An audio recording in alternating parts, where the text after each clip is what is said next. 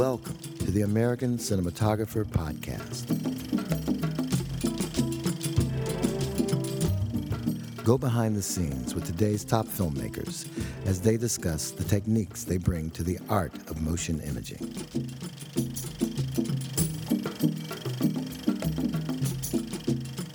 VER is proud to have provided the camera and lens packages for Get Out. VER supports television and film productions of all sizes all over the world. Their camera prep facilities in Los Angeles, New York, Chicago, Atlanta, New Orleans, and Miami are stocked with the largest inventory of camera and lens equipment. VER offers expert engineering support and they provide the best service you'll find anywhere 24 7. Learn more at VER.com. Welcome to the American Cinematographer Podcast. I'm Jim Hemphill, filmmaker and contributing writer for American Cinematographer magazine. My guest today is Toby Oliver, ACS, whose work on the horror comedy Get Out is garnering widespread and much deserved acclaim. The movie, written and directed by Jordan Peele, is a sort of horror reimagining of Guess Who's Coming to Dinner by way of the Stepford Wives. It tells the story of a young black man, Chris, who accompanies his white girlfriend on a visit to her family home and quickly realizes that something is very, very wrong in this town where several black people have gone missing and the ones that remain behave extremely strangely. The movie combines menace and comedy in a unique and provocative way, commenting on race and class via genre in a manner that recalls the best work of John Carpenter and George Romero. With his elegant and ominous use of the scope frame, Oliver finds a visual language that perfectly conveys the mounting horror Get Out's vulnerable protagonist experiences, and I'm delighted to have him here to talk about his process. Right. Well, I guess we should just start at the beginning. How did Get Out first come to you, and what was your initial response to the material? Well, I had uh, Get Out was produced by Blumhouse Productions, which are known for producing a lot of quite fairly low budget horror flicks and thrillers, and then some of which go on to be quite successful. And Blumhouse have been very good at that. I'd already done a movie for them about two years earlier. It was actually about when I first uh, moved over to the United States from uh, Sydney, Australia uh, where I've where most of my career is sort of played out back home in Australia.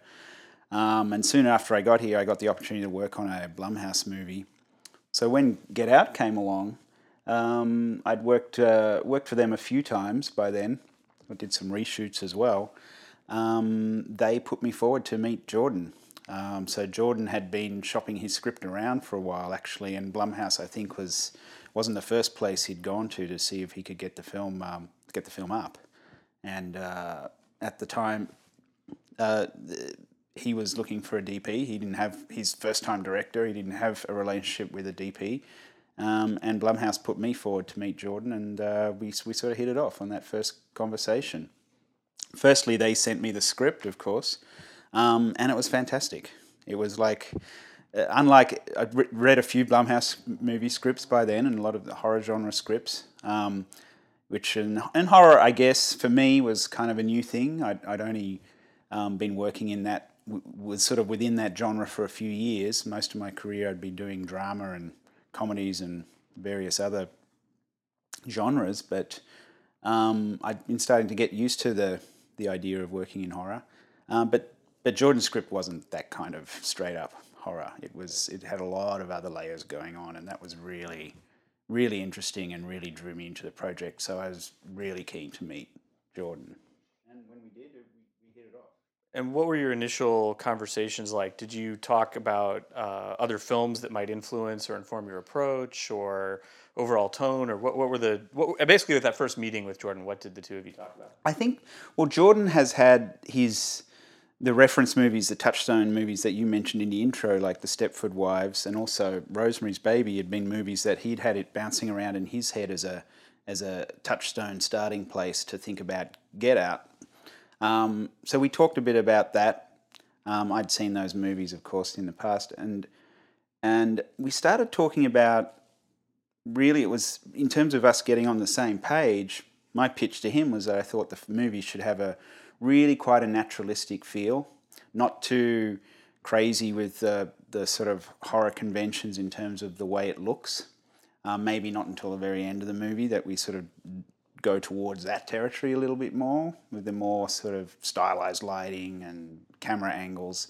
But initially, we, we sort of set it up as it's quite a quite a naturalistic, comfortable sort of a almost a, a the beginning of the movie is almost shot like a drama. Right. And so, and he was writing to that. I mean, that's kind of where he was coming from too. And so we set up a world for, for the main character, for Chris, that's totally grounded in a, in a sense of reality, a real world. So you don't, you're not getting any cues visually too early on that something weird's going on. The weirdness comes out of what he starts noticing. So I guess it's putting the audience in his shoes as well. So we talked about those kind of things, and we, we were on the sort of same page straight away. And I think that's if you can find that with a director really early on, it's great because then you can just keep going from there and uh, keep adding layers on top of that. Do you start thinking about those things on your first reading of a script? I mean, when a script comes to you, do you initially just read it just for the story as an audience member, or do you start thinking about possible visual approaches right away? How, what's your process like in terms of thinking about how you're going to? The very first thing you want to kind of do is is this good, the script? You know, does it appeal to me as a story, or as as a journey? As a, is the main character somebody that's appealing? Whichever, even it could be a dark story, it could be a light story, comedy, whatever genre it's trying to do. Does it you know does it work on that basic level? Because um, that's the first decision you've kind of got to make if you're going to take on a project. You know, it does. Is this project something I'm going to be proud of? Because obviously, movies can change from the script stage to actually getting made, but the the bones of it, um, in the sense that is it kind of going to be any good, is pretty much there in the, the first reading of the script. So I, I I read it once with that in mind, and then if ideas sort of come to me about the look and the feel, you know, when I sit down and read a script, sort of images start floating into your head as you as you're reading it, and um, as uh, as you read through the whole thing, you might develop those ideas a bit more as you reread it.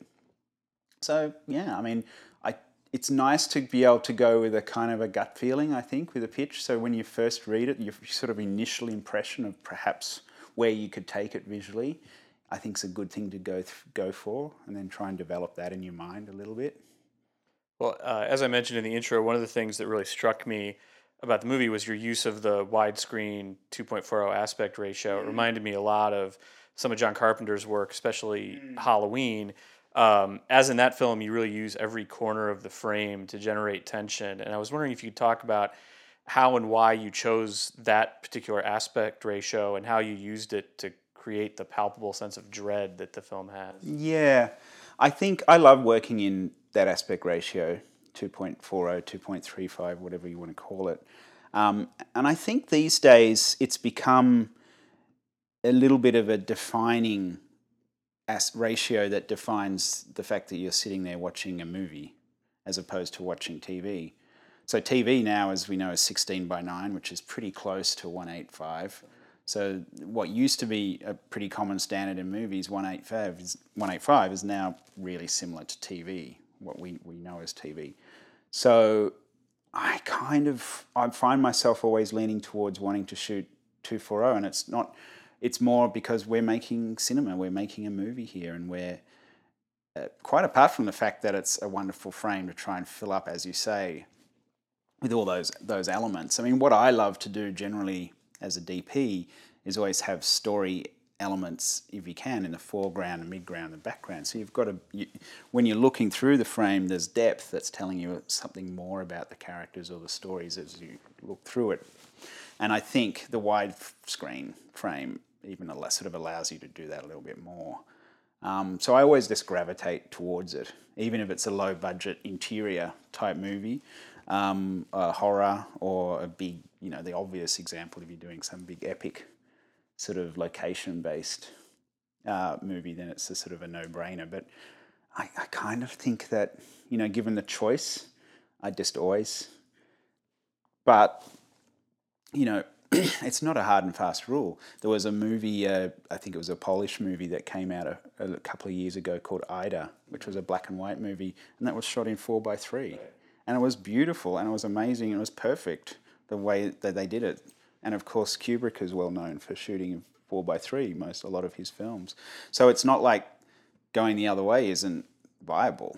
It is, but I just I guess I I lean if if, if we're making that decision in in prep. Okay, what's our aspect ratio of this movie? More often than not, I'm going to be saying two four zero these days.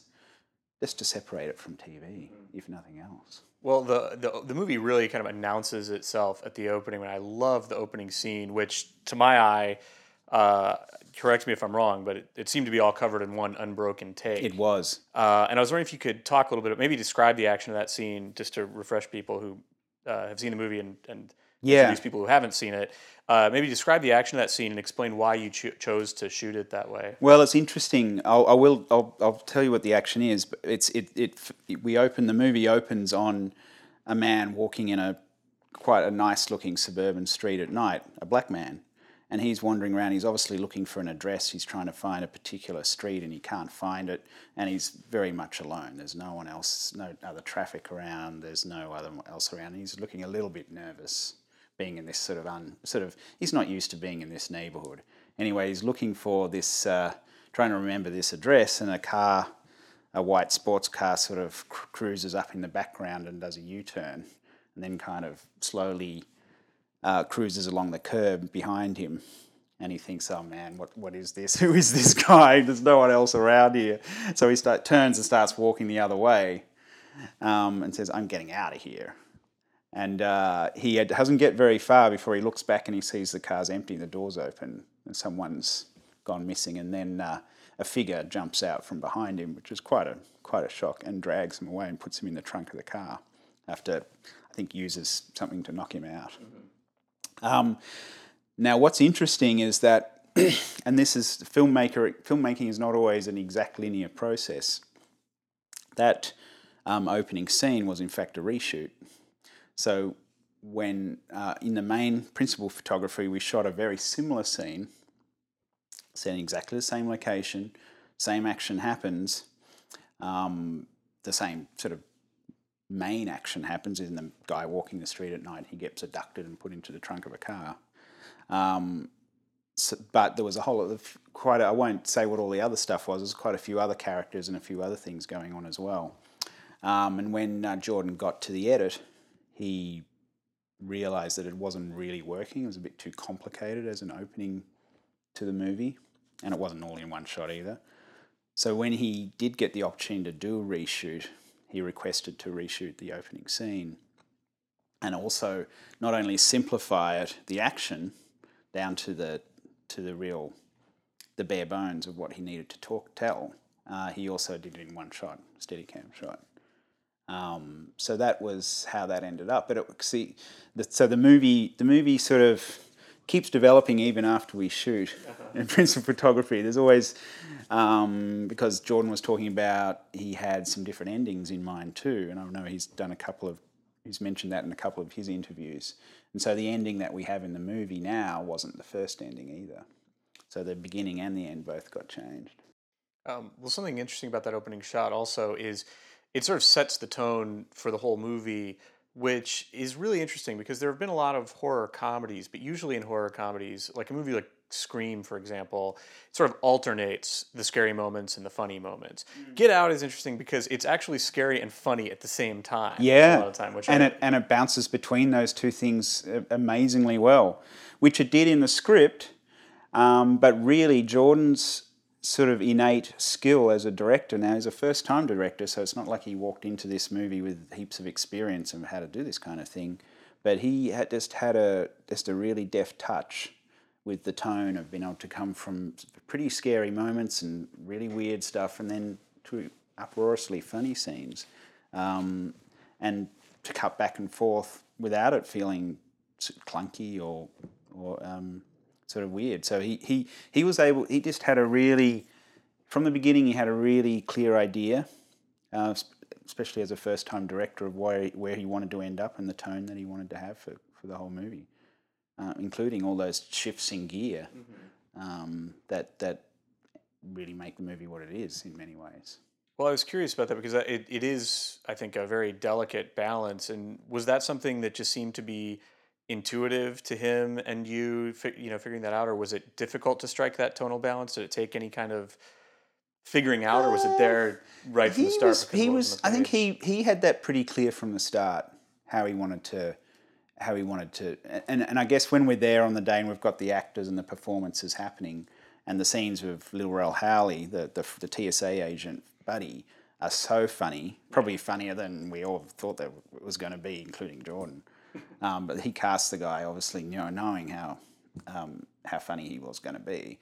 Uh, that stuff, I guess, really, I think a lot of the fine tuning of that probably happened in the edit. Jordan had a really good editor, Greg Plotkin, and I think that's where they fine tune the balance between those things. When we shot them, we didn't specifically shoot the funny scenes in a particular different way to the the, the you know the thriller scenes or the the horror has its own kind of feel when the blood starts flowing um, and things are amped up a bit. But that's right towards the end of the movie. So, uh, so it's really consistent approach throughout the whole film, and it's letting those scenes sort of take on their their own life. Well, aside from whatever aesthetic challenges the movie might have had, I know these Blumhouse productions, as you mentioned earlier, they don't have the most leisurely schedules or generous they certainly budgets. don't. oh no. How, how long did you have to shoot the film? Uh, well, principal photography was 23 days. Um, and this is to, the movie was at least like 110 minutes long, so it's a decent sized movie. Um, plus, there was a couple of extra days of reshooting. Well, the movie never seems to be straining against its resources. So I'm curious, how do you get around the limited time frame and make the most of what you have? Um, I rely on personally. I mean, there's two there's two sides to it. There's you know working out how we're going to cover the movie, what shots, uh, and then how I'm going to light the movie because of course lighting takes time, um, and really a lot of specific planning is in advance is kind of the key to being able to do it. I find. Um, Jordan, in terms of shooting, Jordan had prepared quite a few storyboards of some of the key sequences. Some of that was already done even when I joined the project, so that was a good reference to start with. Um, and then we developed those a bit more, and he did a few more storyboards, but by no means was the whole movie storyboarded. Um, but then wha- another thing that we did in prep, which was about a week out from shooting, when we had the, the location of the house, the main Armitage house, um, was we did we walked through every single scene in the Armitage house, and I shot a photo stills um, of every camera angle for every scene, referring to the storyboards and also just working out with Jordan where the you know good places for the camera would be within the location. Um, I wouldn't have done that with every director on every movie I've done, far from it. But for Jordan, it was a really good exercise. And it's not like on set later on that we're referring to those photos religiously, copying what we did. But by just going through the process, the the way that you can approach shooting each scene kind of sinks into your head, in, into my head, into Jordan's head, into the AD's head. So we kind of know what we're dealing with when we walk into a scene. Um, and then I would convert that into written down shot lists for every day. So we'd be able to sort of really tick them off as we go through. And you kind of have to be that specific to make sure you can get through all the scenes you've got to do and all the shots you've got to do in a t- 12 hour day. It's uh, we didn't have much overtime either because again there's not much budget for it. Right. So you've just got to you've just got to get it done. Um, I guess for me it's uh, coming from Australia where we're, where low budgets are the norm. Um, we have to work with 10 hour days um, as the norm. Um, and we've got to shoot just as much material. So it's kind of good training, I guess. My my years working back there had been good training for certainly for doing this kind of movie. So I was able to slot right in, um, and we you know we didn't go over and we didn't have to you know pick up days and scenes and things like that. Um, other than when creatively it became possible to do that and it actually improved the movie.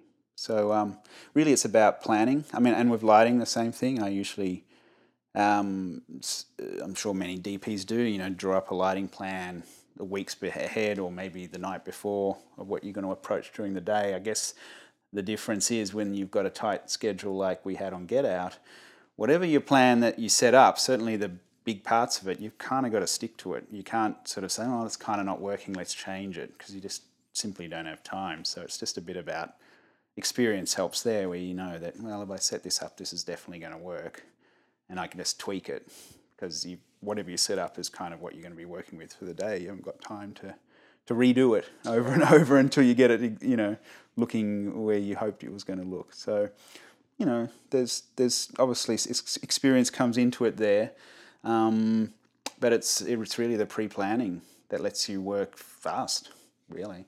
Well, on the one hand, you know, we all would love to have more time and more money when we're making films and all Yeah. that. But is there also, on the other hand, do you find that there's a benefit sometimes to the fast schedules and lower budgets in terms of thinking on your feet and trusting your intuition and, and things like that? Uh, to a to a degree, yeah. I mean, I've done a lot of it, so for me, it'd be it'd be nice to um, have a bit more of those instances, which I've had on a, you know a couple of the bigger movies, where you do have a bit more time to actually think things through and maybe add the extra bit of icing and the cherry on the cake. You know what I mean for for making a scene look good or really sing, and and that's that's great too. I guess having to fly a bit by the seat of your pants and um, um, shoot very fast certainly makes you resourceful and you're often hopefully creative and, and you know often creative ideas and solutions that come out that um, can be terrific come out of that sort of method of thinking where you where you spend quite a lot of your time thinking how to get it all done in the in the day. But on the other but that can germinate ideas that actually creatively can be really interesting. Mm-hmm. So yeah it's a bit it's a bit of both. I mean i i, I wouldn't want to say that i prefer doing super low budget movies because it's really hard work you know and sometimes it's just impossible to really achieve what the director wants because there's just simply not enough money um, so th- there, there is a tipping point, I think, where the budget's still quite low, but there's just enough, if you've got the right people, for the director to really realise their vision. I think we had that on Get Out. I mean, of course, we would have liked a few extra days and, and a bit of extra money, and a bit of extra equipment, but there was enough to, for Jordan to realise a version of what he wanted to do that was going to work. So it's it's sometimes you you can be close and not close enough, and sometimes you can just get there. You know. Well, something else I really liked about the film was your use of color, and I was wondering if you could talk a little mm. bit about that because I think you use the palette really nicely to convey this kind of initially this sense of security, and then as the movie progresses, it gets more uneasy. And I was wondering Exactly. if you could talk a little bit about. Well, that was yeah. Well, that, initially it uh, well we we had the idea we wanted to feel pretty natural, naturalistic, and so we had the sense that it it at um, Chris's apartment in the city at the very early scenes, it's kind of got a cool sort of a bit New York kind of loft kind of feel. Um, so that was the city, but then when they drive up to the countryside to get to the Armitage estate, the idea was to warm it up a bit. And I did that with LUTs in camera, so the dailies and the on-set monitoring sort of had these color shifts sort of built in. Um, and so they give you that exactly that false sense of security. So you get there and they're very welcoming. They're very happy to see Chris.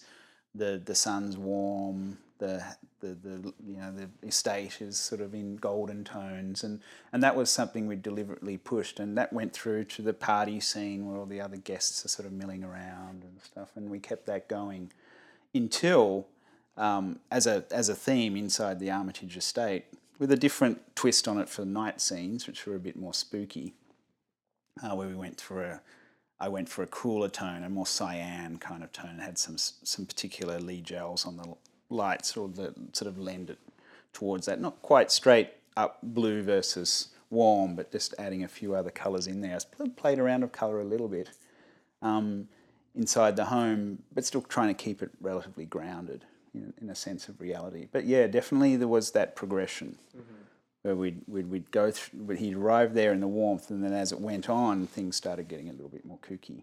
Right. Uh, let's talk a little bit about the the technical side. What kind of camera did you use, and why was it chosen? Um, well, I've been working on a, the last few years, sort of, I guess, mostly since it became widely available with the Arri Alexa, as many people have, many DPs um, like using the Alexa. Um, but on this one, this was the first um, show where both the A and B camera were Alexa Mini that I did. So um, since the Alexa Mini came out, I've found that that works really suits my style of shooting as a as a main unit A A or B camera. Um, and um, since I've uh, I think I used it once on a one movie before I did Get Out, a smaller movie in New York, and that's when I had uh, one Alexa Mini and one Amira, and that was a bit of a bit of a mix up. But on on Get Out we had the two minis. Um, and uh, I haven't looked back actually. I've shot two movies since Get Out, last year and used two minis again, two Alexa minis on both those shows as well.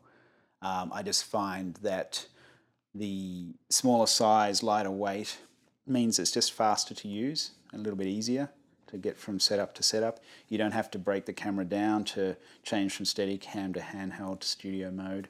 You can pretty much leave all the bits and pieces that the assistant's loaded up with because it ends up much bigger, of course, than it's not actually that mini by the time they're finished with it. But even so, it's still about half the weight of, uh, of the regular full size Alexa and it gives you exactly the same quality. Um, a few little conveniences aren't there because it's a smaller body, um, but I'm very happy to trade those for the for the convenience of the actual camera being smaller and lighter. Um, so that's been a that's been really good. I've really enjoyed using those, and they're better for handheld. And if I'm doing some of the handheld, it's a lot better for my back. I can tell you now. And uh, what kinds of uh, lenses did you use? And, and Well, why? it was interesting because uh, in prep, um, Jordan was a first time director, as we said, and so he hadn't really had to decide what uh, anything about lenses, like what, what lens to use on a particular shot or what's wide, what's tight. I mean, he didn't understand that a that a 18 mils are wide or that 100 mils are tight. I mean, he hadn't ever had to really learn any of that stuff in his career so far. And so I sort of took him into a rental house and sort of started the basics and looked at some prime lens kits. So this is these are the wide lenses. These this is the sort of long end and some vintage primes. And, You know, this gives you a bit of a different look than than those. So I'm looking at Cooke S4s for the sort of regular standard look, and then some some vintage uh, Baltars. I think I showed him. Um, and then I showed him some of the zooms, the Angenieux Optimos. He said, "Oh, that's what I want." as soon as he saw the zoom lens, um, which I guess is a connection with him with a you know with a small handy cam or whatever the kind of cameras that he'd, he'd, he'd sort of worked with, and also his work in television probably was with cameras with zoom lenses. So for him, that was a, a little bit easier for him to get his head around. So it ended up that we just had the ended up between the two cameras we had for Angenieux Optimo zooms, um, the lightweight compact zooms, and then the the big one, the twelve to one, and um, that ended up working well. It's the first movie I've shot um, entirely on zoom lenses, and um, uh, I found it to be totally fine, and it was it was good. I find that those the Optimos in particular have a, still have a pretty cinematic look and feel. Um, they're not too clinical or digital. Uh, they work well with the Alexa, and um, uh, I found we got pretty nice results. And and they're fast. It's fast to work with zoom lenses. You know, as long as you don't you take out of your mind it too much of it having a too much of a a TV kind of feel. You're still making a movie, so you treat it like um, um, you, you treat the lenses like it's cinema. This just so happens to be a zoom. Well, it's interesting because uh, I, I actually, when I saw the film, I wasn't sure if you had shot it digitally or on celluloid. It reminded me so much, again, of Dean Cundey's work with John Carpenter, which was obviously captured on film. And I'm wondering, uh, you know, if if you could elaborate a little bit more on, you know, how you got such a, I get for lack of a less cliched word, cinematic look. Um, you know, was it just those lenses, or were there other things? Were there things, anything you did with the way you treated the lenses, or filtration, or anything to to sort Yeah, of well, take I- the edge off the digital a little bit? I did. I used um, glimmer glass filters, Tiffen glimmer glass, um, a number half and a number quarter, um, the whole time, uh, depending on uh, usually the half. And that was uh, that just takes the digital edge off. And I often, I think, most of the films that I've shot for cinema release, uh, spherically, I've always had a, some sort of diffusion uh, that's been shot digitally. Uh, less, not so much with anamorphic. You don't need it, but for for spherical, I always have, and I think it helps. Give it just take that this that slight bit of electronic image away. This diffuses that a tiny, tiny bit. Um, and I guess other than that, it's it's using lenses like the Optimos that aren't too clinical and super ultra razor sharp. They're just they're you know they're sharp and they're good qual. They you know they're super superb quality, but they're not. It's not like shooting on um, master primes Right.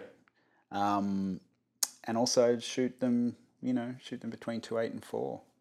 Never really stop down too much uh, with them, and and then the rest is kind of in the way the Alexa Mini sort of creates the image and the way that we we color time it. We didn't. Um, what was interesting because we wanted that slightly softer, natural feel in the DI. Um, we didn't crank in the contrast too hard. We just left let it sit let the shadows and the blacks just sit up a little bit so they're not it's not it's not that which is off sometimes often the the norm with horror in particular a really contrast image and the blacks are black as black can be and it's incredibly uh, contrasty and if you shoot that on digital sometimes it, it maybe it does starting to look a little bit more digital in quality less like filmic uh, so we didn't do that. I think leaving that, leaving a little bit of softness in the contrast helps that sense that it's that it's a filmic image, and um, almost slightly retro in a way. And then of course there's people doing that on films all the time nowadays because everyone's searching for that that kind of holy grail that doesn't look like digital anymore and looks like kind of something else. Where you've got that on one hand, and then you've got the push on other hand from manufacturers and others saying 4K, 8K, sharper, more resolution, more color fidelity, high, high dynamic range, HDR, and all the rest of that, which is pushing it away from, I think, a filmic image and more into a more digital image. However, that digital image may be incredible quality, but it, it's almost enhancing the digital quality of it. Right. Well, as we sit here, the movie is, uh, you know, it's still continuing to do very well. It's gotten the best reviews I've read for a horror movie ever, yeah. basically. And, yeah, pretty much. Um, I'm, you know, I'm wondering if it's kind of uh, what your response has been to the audience and critical response. I mean, did you have any any clue that? Because I know, with, again, with these Blumhouse movies, some of them get great releases and become very successful. Some of them just go wow. straight to Netflix and uh, you know some with them, no fanfare, and you never hear from them. Right. Some sit in a closet somewhere and never come out. Yeah, they never yeah never so, see the light of day. Some of them. Yeah. So uh, you know, what were your expectations for this, and were they exceeded by all of this? Oh, I think no one thought it was going to be quite so successful. I think it's a little bit of a movie that it's conceptually it's in the zeitgeist of the times. You know, it what it's yes, it's a horror movie, but it's actually also um, very much what Jordan says a social thriller, and it's a discussion about race in America, um, put into the context of this story of this this young man going to see his white girlfriend's parents. So it's, I think it's just a, a movie that has seemed to s- sort of hit the nail on the head at the right moment at the right time when a lot of people are thinking about those things, and the movie is opening that up for discussion. And I think that was always Jordan's intent, even when he, he first came up with the idea when, of course, Barack Obama was president. And now we've got a different president, but that idea is perhaps even more relevant than it was. So um, I think it's just good. It, partly, it's a good movie. It was a good script to start with. Um, I think we've managed to execute Jordan's vision um, as, as well as we could. And um, but really, it's also amazing timing. Yeah. And uh, and audiences are there; they want to see this. Yeah, well, it's a great movie, and I really appreciate you coming in to talk with me about it. It's a pleasure. This has been Jim Hemphill and Toby Oliver talking about Get Out for the American Cinematographer podcast. This has been the American Cinematographer Podcast. Thanks for listening. You can find more podcasts, blogs, and exclusive ASC content by logging onto theasc.com. This podcast has been brought to you by the American Society of Cinematographers, a nonprofit organization dedicated to promoting the art and craft of cinematography.